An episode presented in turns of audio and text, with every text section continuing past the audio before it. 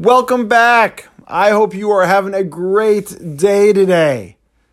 Now, since I'm recording this in advance, I have no idea what kind of a day it is. They're saying that on the 9th of December, 50% chance of rain. So is it cold? Kind of dreary?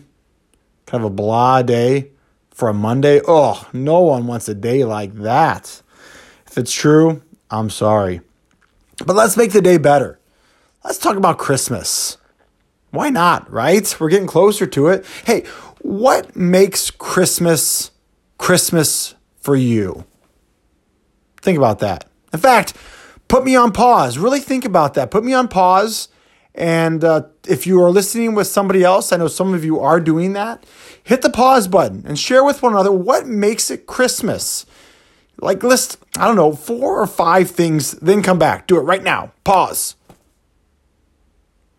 Maybe you did it. Maybe you didn't. I don't know. Pause. Think about it. What makes Christmas Christmas? Man, there's a lot of things we could talk about, right? Christmas tree, family, presents, milk cookies, Santa Claus. Sure. Reindeer, the lights.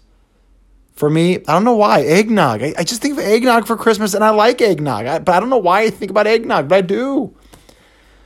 Church for me, when I think Christmas, I do. I think the candlelight service Christmas Eve. That's usually the first picture uh, of, um, or the first thing that comes to my mind when I'm thinking of Christmas. Everybody's singing Silent Night. It's just that, it's a great moving moment, Christmas. But is that the full essence of Christmas? I mean, if you were just to, to put your picture up there on a board, write some of those things down, is that really what, what Christmas is about, right? Just the Christmas trees and the, the reindeer? No, it's so much more than that, right? I mean, we wouldn't have the full understanding of Christmas. And Christmas isn't its fullest sense if we're only talking about the the things that we do, right? We got to talk about the Christmas story. We got to talk about Jesus. That has to be brought in because doesn't that make Christmas so great? It's fine to have all that stuff, but really, all that stuff supplements the greatest story where God comes to us to free us of our sins. Now, you didn't come here for a sermon today, but the reason why I'm bringing this up is because that really is a good lead in to what we're going to find here in chapter 9.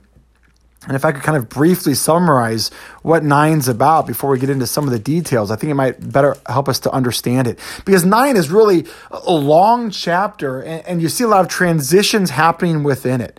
The first part of chapter nine, you could almost see it maybe going with the end of chapter eight, where we had all those miracles happening. Uh, we see the, the kingdom of God talk again happening, and a lot of good stuff is taking place. But then Jesus is going to send out the disciples to do things that Jesus was doing. They're going to continue that on. But then you get to this transition, which is the, the transfiguration talk, um, which then talks about what Jesus was sent to do, his exodus. And from that point on, he's going to have his eyes set toward Jerusalem. But what I think is very interesting about chapter 9 is that the disciples are going to start to see, even though they're not going to understand, but they're going to start to see that Jesus' ministry and, and this kingdom of God stuff is so much more than what they envision it. Right? They're seeing the miracles, they're seeing the healings, the, the people that are blind are seeing, deaf, hearing, all that. And that's great. That's good stuff. You want to see that. But that's not only it. Jesus comes for other things, right? Not just to heal people. He's come to, to bring peace between mankind and God. He has a very important event coming up that he has to do. And so we're going to see glimpses of it here in Luke chapter 9, and it will continue on throughout Luke. Uh, so, with that being said, well, we're going to dive in to, to nine, and we are not going to be able to cover all of this, not even close. So I apologize for skimming through like what might be some of your favorite stuff, but we're just going to have to. Uh, I apologize for that. Uh, but anyway, you know, we talked about how at the beginning, Jesus is going to send out the 12. They're going to do the kinds of things that Jesus was doing. They're going to be casting out demons, they're going to be doing healings, they're going to be talking about the kingdom of God. But he tells us something interesting. But as he's sending them out, he tells them something very interesting. He says that they're not supposed to take anything extra no staff, nor bread, nor money, uh, not to take an extra tunic. But when they go, things will be provided for them. In their discipleship journey, God is going to provide for them. Why is that important? Well, it's important that they're not leaning on the world, but leaning on, on Jesus to provide. We see another glimpse of that when he feeds the 5,000 individuals. You know the story, right? It's a very well known, common story. The disciples are hungry. It's getting late in the evening. They want Jesus to send the crowd away. And he says, No, give them something to eat. Right? Didn't they just learn the lesson? God is always going to provide for them. They say, We can't. We just have five loaves, two fish. We're going to have to go buy food for all of these people. 5,000 men, it says. So then you got to think of the women and the children being there. Thousands of people. Who's going to. Who's going to take that bill? Who's going to get stuck with that bill? Wow. Jesus sits him down. Go ahead, have him sit down. Get him into groups. He takes the bread, he breaks it, and everybody is provided for. It's, it's amazing. So you could see how maybe this part is similar to chapter 8. Jesus is doing amazing things. He's a miracle worker, and everybody is amazed, right? But then Jesus asks them, asks the disciples in private here. He says, You know, what do people say about me? Some say John the Baptist, others say maybe Elijah, one of the prophets of old. But what about you? Who do you say I am? Peter answers, The Christ of God what's he saying? The Messiah, right? You're someone that we've been waiting for. You're the Messiah. And Jesus tells them not to tell anybody because he doesn't want this out yet. He still has things to do. He doesn't want this to prevent what he is going to do. See, so they know who he is now. Now we're going to have to talk about what he's been sent to do. Not just doing these things that he's been doing all along, but this is when he goes into his first passion prediction, the first of many in the Gospel of Luke. In fact, if you want to know what they are, it'll be in chapter 9, chapter 13, chapter 18, and there may actually be a couple more that I missed. It wouldn't surprise me. Now, this particular part of Luke, it doesn't have a response from the disciples. In fact, in some of the other passion predictions in the Gospel of Luke, all it really says is that the disciples didn't understand what Jesus was saying. It wasn't revealed to them yet. However, in Matthew's gospel as well as Mark's gospel, we see that yes, they don't understand what Jesus is saying, but they're also a little bit more adamant uh, to confront Jesus about these things, right? That's when Jesus says to Peter, Get behind me, Satan. But that's not included in uh, Luke's text, but I think we can probably apply it here. And truthfully, why wouldn't they understand? I mean, if somebody came to you and said, Hey, um, I must be handed over and I must be killed, you would get in the way of that too. You wouldn't like to hear that. Sure, there has to be something else that we have to do, right? Something else that's going on. Everything is going so smoothly right now, Jesus. You're gaining disciples, you're gaining the crowd. People are excited to see you. I mean, you're making everybody's life better, right? Ah, well, yes, but things are about to change because Jesus didn't come only to do these things, right? He's come to do more. And before that, he's going to, well, have more run ins with the Pharisees and the Sadducees and the like. And that's really going to start to happen. That's going to start to take place after what happens next. And that's the mountain of transfiguration. At the mountain of transfiguration, that's where things are really going to turn. Uh, from this point on, this is what's called the travel narrative, where Jesus, from the transfiguration on, has his eyes set towards Jerusalem. That's going to be the ultimate goal.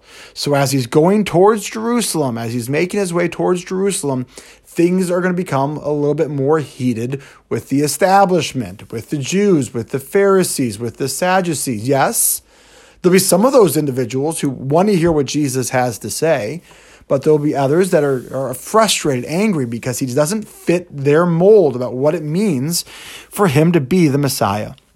So let's actually look at what happens uh, at the Mountain of Transfiguration. Yes, we know that uh, Jesus becomes dazzling white, right? He he changes. His face changes in appearance. He's he's beautiful, right? He's this this majestic white, whatever it looks like.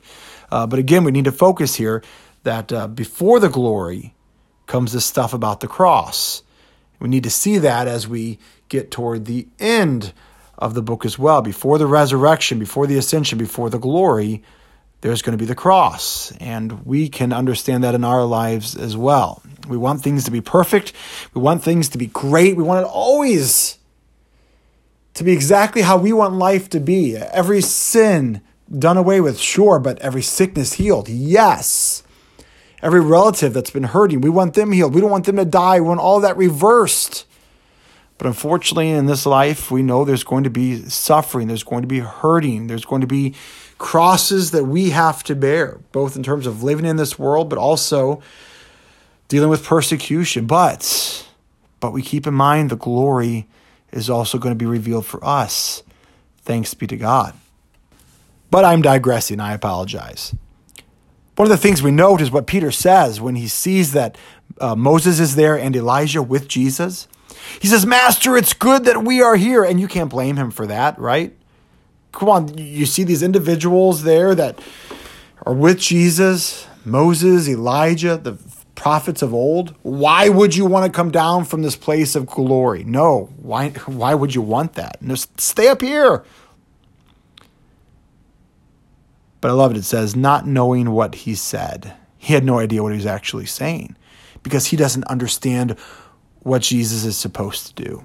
So when all this is happening, that's when the cloud comes over, and we have this phrase again that we heard once before when Jesus was baptized. It was a little different though. Here it says, This is my son. But back at his baptism, it was more of a declaration You are my son. But here, this is my son. Wants to make sure that everybody that's there hears it and knows that this is my son. So as they hear the Father's voice, they understand who Jesus actually is. It's just as Peter has already confessed this is the Messiah, this is the chosen one.